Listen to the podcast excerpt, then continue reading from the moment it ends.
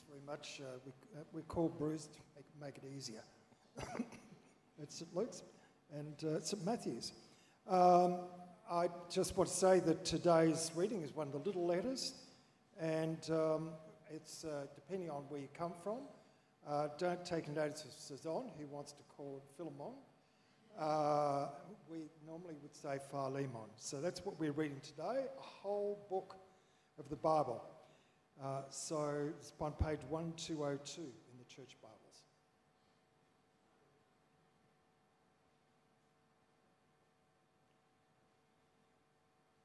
Paul, a prisoner of Christ Jesus, and Timothy, our brother, to Philemon, our dear friend and fellow worker, and also to Apphia, our sister, and Archippus, our fellow soldier, and to the church that meets in your home. Grace and peace to you from God our Father and the Lord Jesus Christ. I always thank my God as I remember you in my prayers because I hear about your love for all his holy people and your faith in the Lord Jesus. I pray that your partnership with us um, in the faith may be effective in deepening your understanding of every good thing we share for the sake of Christ. Your love has given me great joy and encouragement because you, brother, have refreshed the hearts of the Lord's people. Therefore, although in Christ I could be bold and order you to do what you ought to do, yet I prefer to appeal to you on the basis of love. It is none other than Paul, an old man and also a prisoner of Christ Jesus, that I appeal to you for my son Onesimus. I'm sure that Deb will predict, correct my pronunciation if that's wrong, um, and beca- he became my son while I was in chains. Formerly he was useless to you, but now he's become useful both to you and to me. I am sending him, uh, who is my very heart, back to you. I would have liked to keep him with me so that he could take your place in helping me while I'm in chains for the gospel. But I did not want to do anything without your consent, so that any favour you do would not seem forced, but would be voluntary. Perhaps the reason he was separated from you for a little while was that you might have him back forever, no longer as a slave, but better than a slave, as a dear brother. He is very dear to me, but even dearer to you, both as a fellow man and as a brother in the Lord. So if you consider me a partner, welcome him as you would welcome me. If he has done you any wrong or owes you anything, charge it to me. I, Paul, am writing this with my own hand. I'll pay it back, not to mention that you owe me your very self. I do wish, brother, that I may have some benefit from you in the Lord. Refresh my heart in Christ, confident in your obedience I write to you knowing that you will do even more than ask. And one thing more prepare a guest room for me, because I hope to be restored to you in answer to your prayers. Epaphras, my fellow prisoner in Christ Jesus, sends you greetings, and so do Mark, Aristarchus, Demas, and Luke, my fellow workers. The grace of the Lord Jesus Christ be with your spirit. It's the word of the Lord.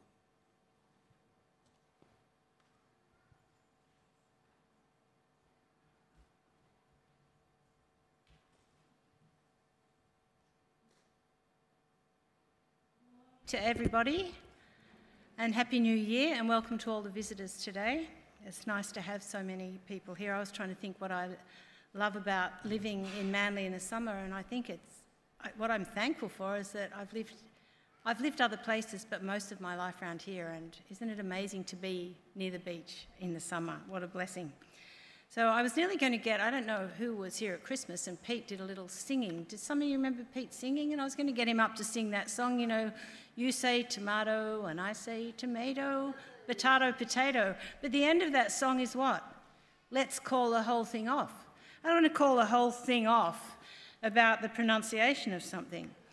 And so we're doing these four uh, letters, and I'm hesitant to even say it. So I went and did some work on, well, how should we pronounce that? Is there a good pronunciation? Because I don't want to call the whole thing off. After they disagreed up here, two staff members disagreeing over how to say something, it was ugly. And I thought to myself, how do you say it? And I looked it up, and there are so many ways to say it. I even listened to sound files. I listened to people reading the scripture in, when English is their second language. I listened to foreign language uh, one side here, how do they say it? And the two most common are Philemon and Philemon. And the others I can't even say. And do you know that having done all this research, I find now that I am now bilingual. I'm now saying Philemon and Philemon, and I don't even know what I'm going to say because I'm just thinking it now. So, what I think is that however you heard it, that's probably what you think is the right way to say it. And you just go for that. No judgment. So, are you good with all that? And on to more serious matters? Or I should say it matters of more significance because I certainly don't want to be talking about something that might be the end of everybody. So, as I said, the letters that we're looking at, they're shorter, they're little, but the wisdom and instruction that they contain is lasting. It's relevant today, as today as it was then. All these letters have stuff that's relevant, but not just then. There are things in these letters, even though they're only letters, that will last into eternity. I don't know how many of you listened to Andrew's message last week, but if you have the opportunity, go back and listen to it. He painted the most beautiful picture of the future that God has planned for us. He described eternity. That future when Jesus comes again, there's a new heaven and there's a new earth. There's joy, there's the presence of God, no more pain, no chaos, no tears, no death. It's an amazing picture. And he asked this question at some point Will I live like this world that I'm in as all there is if I've got that world waiting for me? How am I going to live in this world? And I thought, well, I don't want to live like this world is all there is. I don't want to do that. But sometimes, in the middle of the chaos and in the middle of the pain and the challenges of this world, I'm not quite sure how to live for the next world. I don't know how to bring that into the present, even though I'm told I'm the first fruits of it and that I should be able to do that quite well.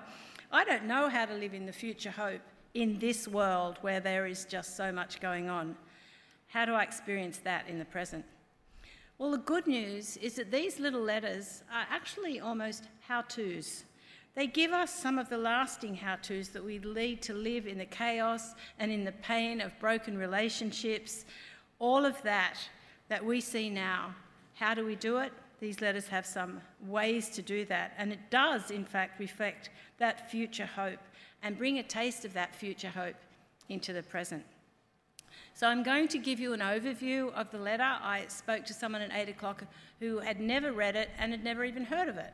And so, because it only takes that one page, it's very possible that you haven't. So, this is a letter it's written as so many of the books in the Bible are, but it's a very short letter by Paul, and it was written around 60 AD. He sends the letter, he's a prisoner when he sends the letter, under house arrest in Rome.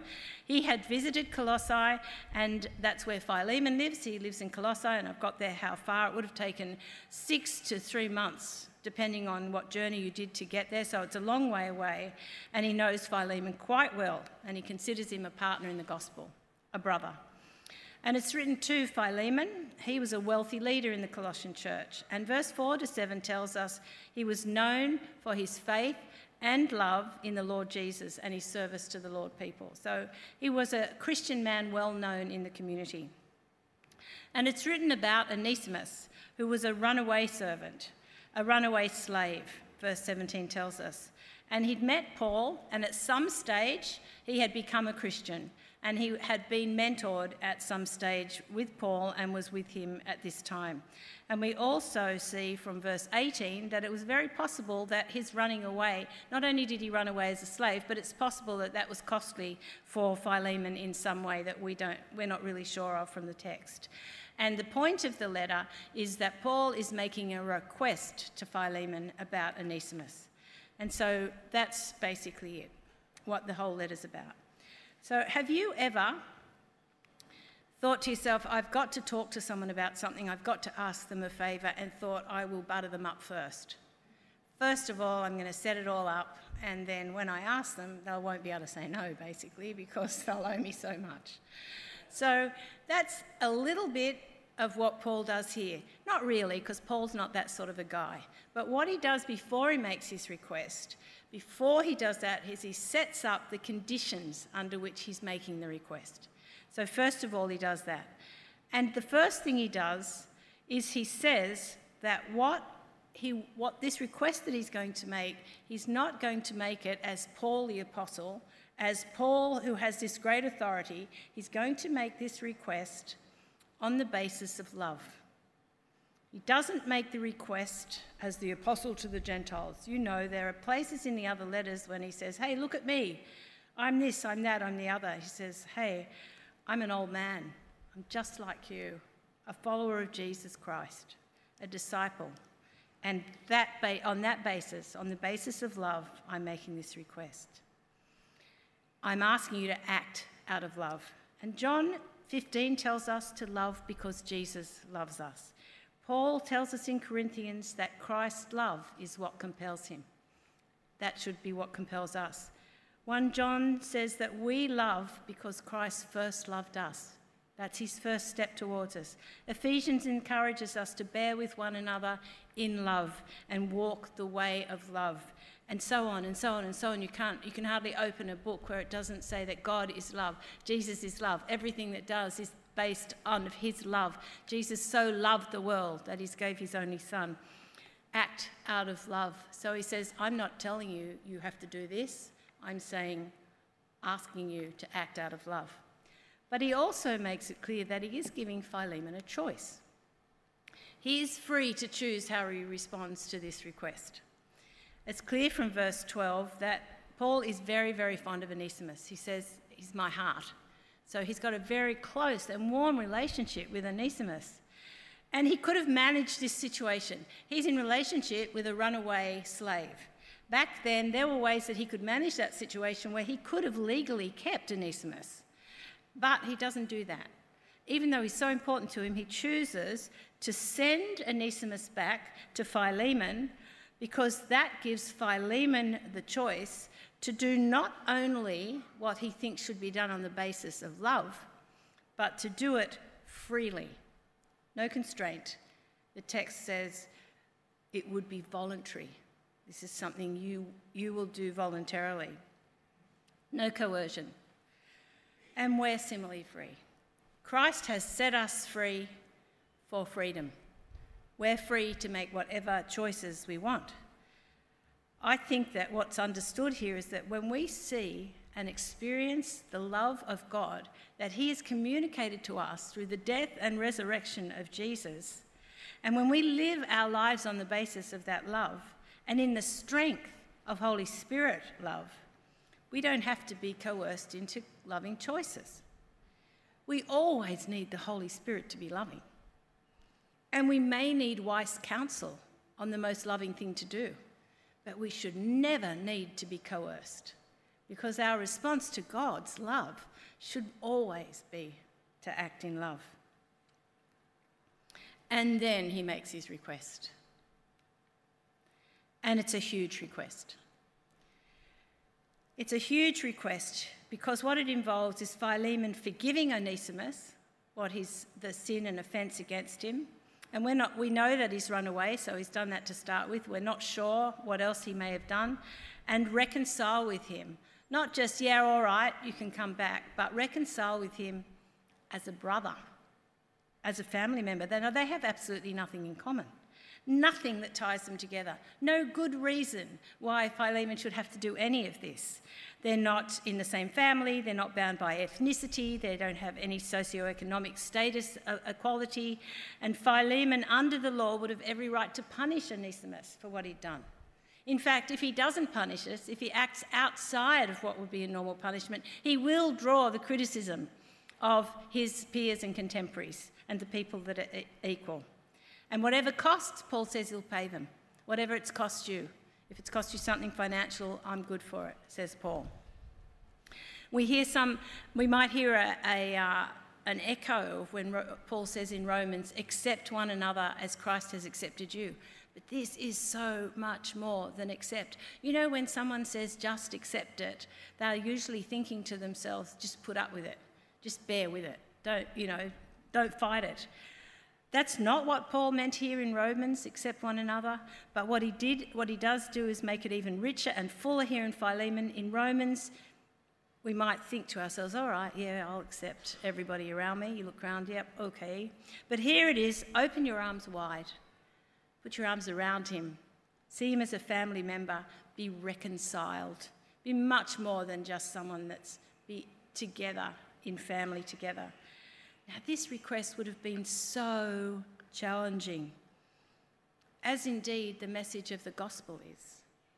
The message of the gospel challenges social hierarchies, it prefers spiritual over familial relationships. It binds people together that have absolutely nothing in common and no reason whatsoever to relate together. The gospel announces reconciliation between God and sinners through the death and resurrection of Jesus.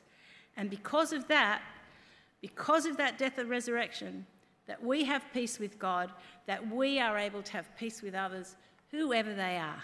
Absolutely, doesn't matter who it is, we can be reconciled to other people. We sang for a month Christmas carols that talked about peace on earth. What do you think that means to sing about peace on earth? It's a peace that flows when God and sinners are reconciled. If you're reconciled, you can experience that peace of the present, of the future, in the present, in your reconciliation that comes through the gospel of Christ. So, in this letter, we have a very countercultural request to Philemon from Paul but importantly, a request that's delivered with a reminder that it should be considered on the basis of love and emphasising that there is complete freedom when responding to this request. Your response will be voluntary, you will not be coerced. It's a little letter. It doesn't just have a lasting lesson, it's got a very large lesson.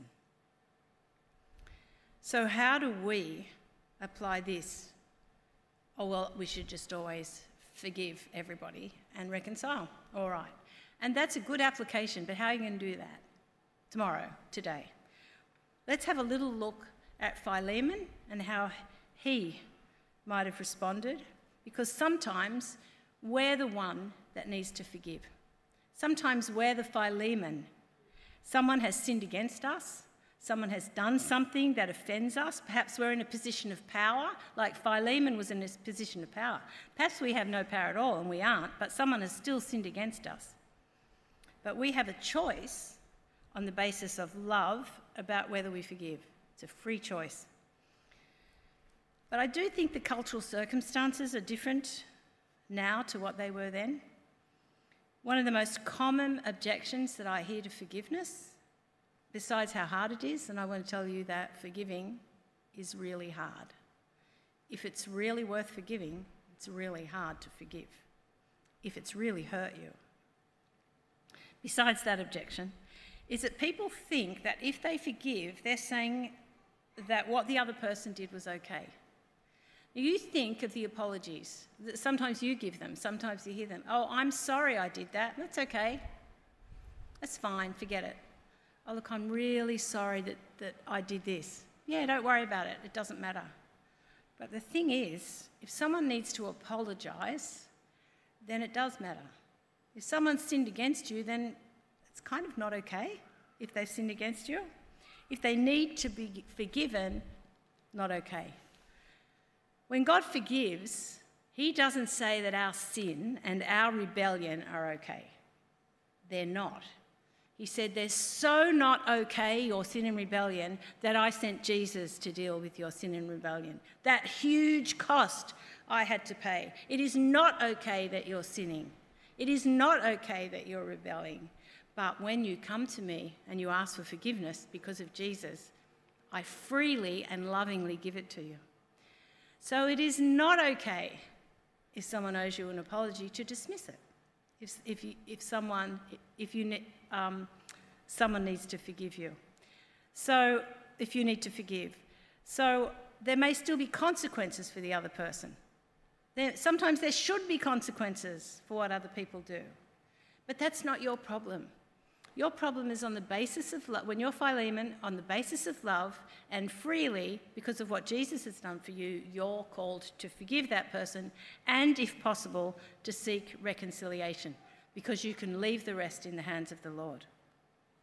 So I forgive freely because Christ has forgiven me. And then sometimes we're Paul. In 2 Corinthians, Paul talks about us being Christ's ambassadors that we have the message of reconciliation. Once we regarded Christ as no one, but now we regard him as our Saviour, as the one able to bring us reconciliation with God, and we are now ambassadors of that amazing news, that amazing offer of reconciliation with him to other people. Now, he'd already seen Philemon and Onesimus be reconciled to God through his ministry. Now he's encouraging them to be reconciled to each other. He continues to be an ambassador of reconciliation. And this is a role we all have. As if God makes his appeal through us. Every single person that's accepted what Jesus has done now has the role almost of saying, I need now to bring that amazing, I need to be an ambassador of that to other people. I need to tell everybody I can appropriately who Jesus is. And as others, we encourage not just people to come and be reconciled to God, but hey, you people sitting here, you be reconciled to each other as well. And sometimes we need to be Paul, and we need to do that. Do you do that for other people? Not just the people you know who aren't believers, but what about the people you know who aren't getting on or who have something against each other? We have that message of reconciliation. And do you have a Paul in your life? Do you need a Paul? Do you need to go to someone and say, I trust you? You are a mature Christian. I have trouble forgiving this person. Or I have done this and I want to make it right. Can you help me? And Paul, what would Paul say? I am in. Do you have someone like that in your life? You can read the scriptures because it, it, mostly it's all in the scriptures, but to have someone there coaching you is a wonderful thing. And then sometimes we're Onesimus because sometimes we need forgiveness. Sometimes we've done a wrong thing and we sin against others. And even if we can explain it, we can defend it, we can give all the reasons why we've done it, and they sound great. If we've sinned against another, we've sinned against another. It doesn't matter why we did it, and we might need help with why we did it, but we still did it. And so it's still a sin it's still something that they have against us, and we might need forgiveness. And so we need to take responsibility for that, to repent and confess, and where possible, to seek reconciliation. And by even saying to Paul, Yes, I'll take the risk of going back to someone, I don't know how Philemon's going to uh, treat me when I get there, but I will take the risk of seeking reconciliation with him. I've confessed my sin, and I'm ready to go back. And we see that Jesus plays a very high um, value on reconciliation. He says, before you even come to the altar, before you gather together to worship and to uh, celebrate what I've done for you on the cross, before you do that, if, you, if anyone's got anything against you, go and be reconciled. That's how important reconciliation and us getting on together as brothers and sisters is. So, at various times, we're Paul, Onesimus, or Philemon, and sometimes we're a little bit of everything. Sometimes we uh, need to forgive as we need to be forgiven in the same relationship. Sometimes we might be helping the other person. We're a little bit of everything, but we all are people who should see that that's what God has called us to do. And of course, there are times when the other person involved or people involved don't want to reconcile. They don't want to hear apologies. Perhaps they're not Christian, maybe they are, maybe they aren't. They don't want to forgive, they don't want to ask forgiveness. Sometimes for some people, it's not safe for them to be in even a relationship with that person. But the freedom that we have is to forgive anyway, even when the other person is not willing to ask for forgiveness, is not willing to acknowledge what they've done. And similarly, if we can apologise, we should apologise. If we can't, we can't. But what did Paul say to us in Romans? If it's possible, as far as it depends on you. You're only asked to do your best. No more than that. Not to put you in circumstances that are so appalling. If you've got a Paul in your life, a Paul in your life will help you make a decision with the Holy Spirit about how appropriate is it that I return to this person or speak to this person. But just sitting around here, there's a lot that we could do. We just do our best. But I have one more question before we leave this passage. If I'm saying that there's a future hope and peace that we can bring into present, the present by acknowledging what Jesus has done for us and by experiencing the peace and reconciliation with other people around me, which means that I bring some of that peace of relationship into the present, is that only for Christians? Is it only Christians that can do that?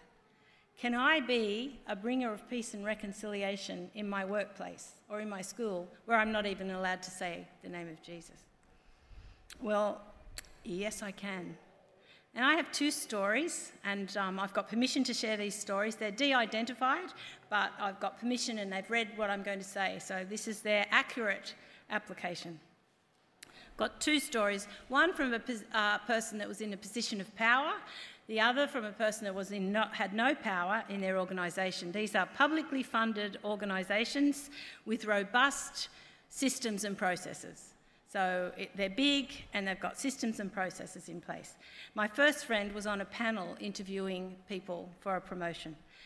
She asked me for support because she recognised that she didn't have a very good relationship with one of the applicants. She believed that everyone's equally valued and loved by Jesus, whether they acknowledge it or not, that everyone's someone's friend or family member.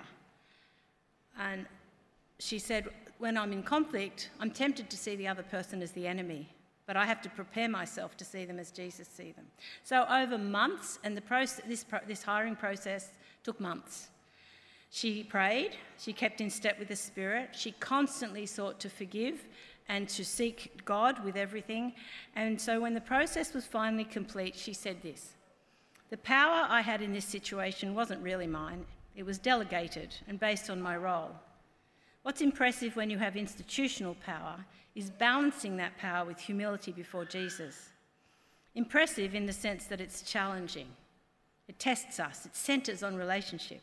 When I didn't feel great affection for that person, the one I was trying to reconcile with, I focused on the love and forgiveness of Jesus. Then I made decisions out of a place of love, which left me free to make the best and fairest decisions I could for my organisation, even if the decision didn't go in favour of the applicant, which it didn't. So for me to quote that is to me just powerful enough. But a month or so later, she reported that she was just surprised, delighted, and could hardly believe it when that applicant returned to work in their former role and approached her with an apology for the way that she had conducted herself during the interview and asked if they could start again. And what did that do? A more peaceful relationship, a more peaceful workplace. And so bringing something of the future into the present just by prayer and persistence. And for the other one, not in a position of power. She got a dream job. This was it. Been looking for it forever but found herself within the hierarchy of the organisation frustrated in her ability to do it because her immediate manager and the one above put limitations on the, thing, the projects that she wanted to uh, put into place. Her attempts to negotiate with her manager and director weren't successful in terms of her goals for her job, and her the relationships just deteriorated. deteriorated. Over the next few months, she sought to deliberately put God in the centre of those relationships. She still maintained that she was being frustrated. She didn't say, oh, it doesn't matter, because it did matter. But she concentrated on the relationships. She did not have any institutional power, but she did have the power to choose to walk in forgiveness, not to talk negatively with other staff and gossip, and to see her managers as people, possibly people doing their best as well. It wasn't always easy, and in the end, the outcome wasn't the outcome. It wasn't her desired outcome because she did end up choosing to resign.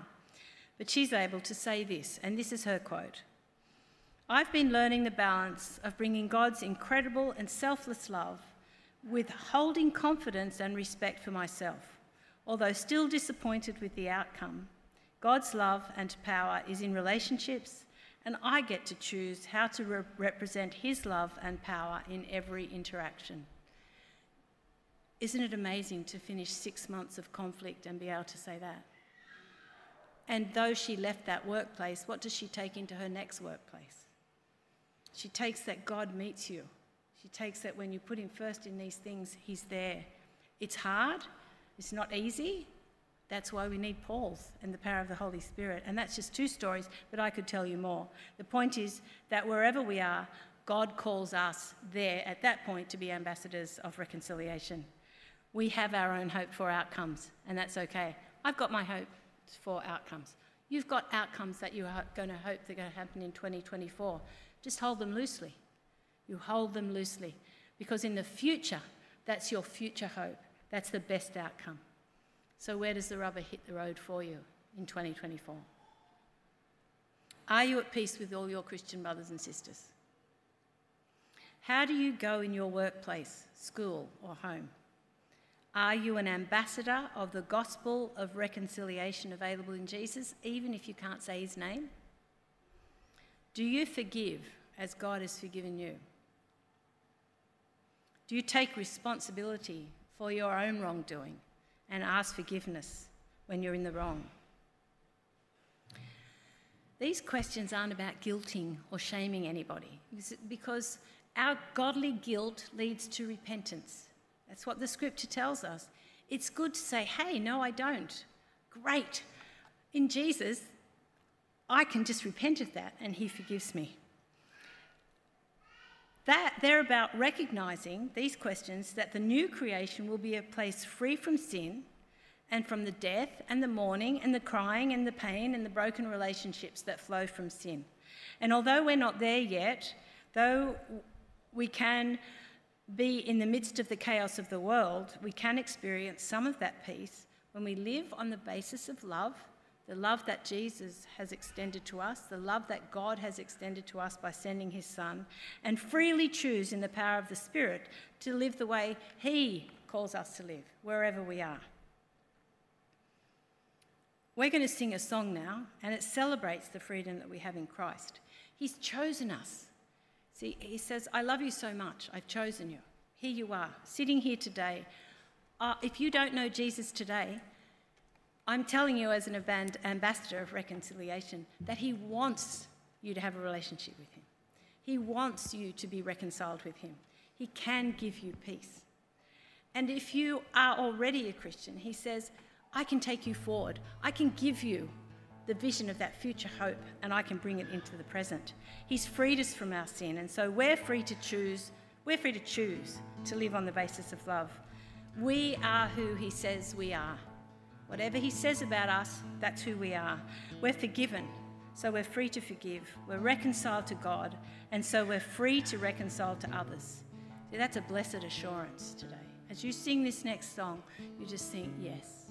I'm who He says I am. I'm all those things in Jesus.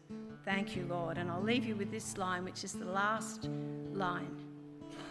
The grace of the Lord Jesus Christ be with your spirit. Amen.